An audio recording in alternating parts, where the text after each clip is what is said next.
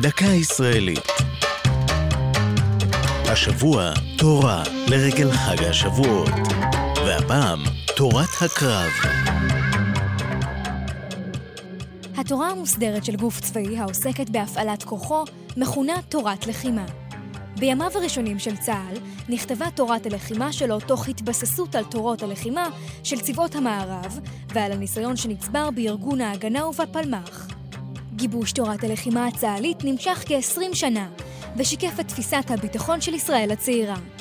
בשנות ה-שישים הושלמה תורת הלחימה והורחבה בין השאר בעקבות לקחי מלחמת סיני ומבצעים נוספים, הערכת התפתחות האויב והיכרות עם תהליכים דומים בצבאות זרים.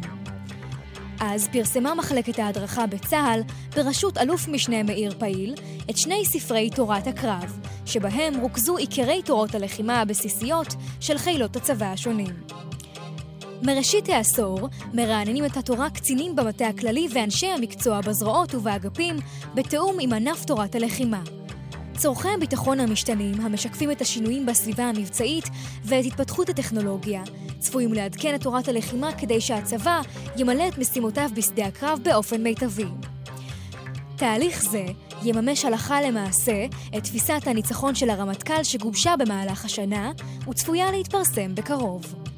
זו הייתה דקה ישראלית על תורת הקרב, כתבה אמליה נוימן, ייעוץ הדוקטור דוטן דרוק, עורך לאור פרידמן.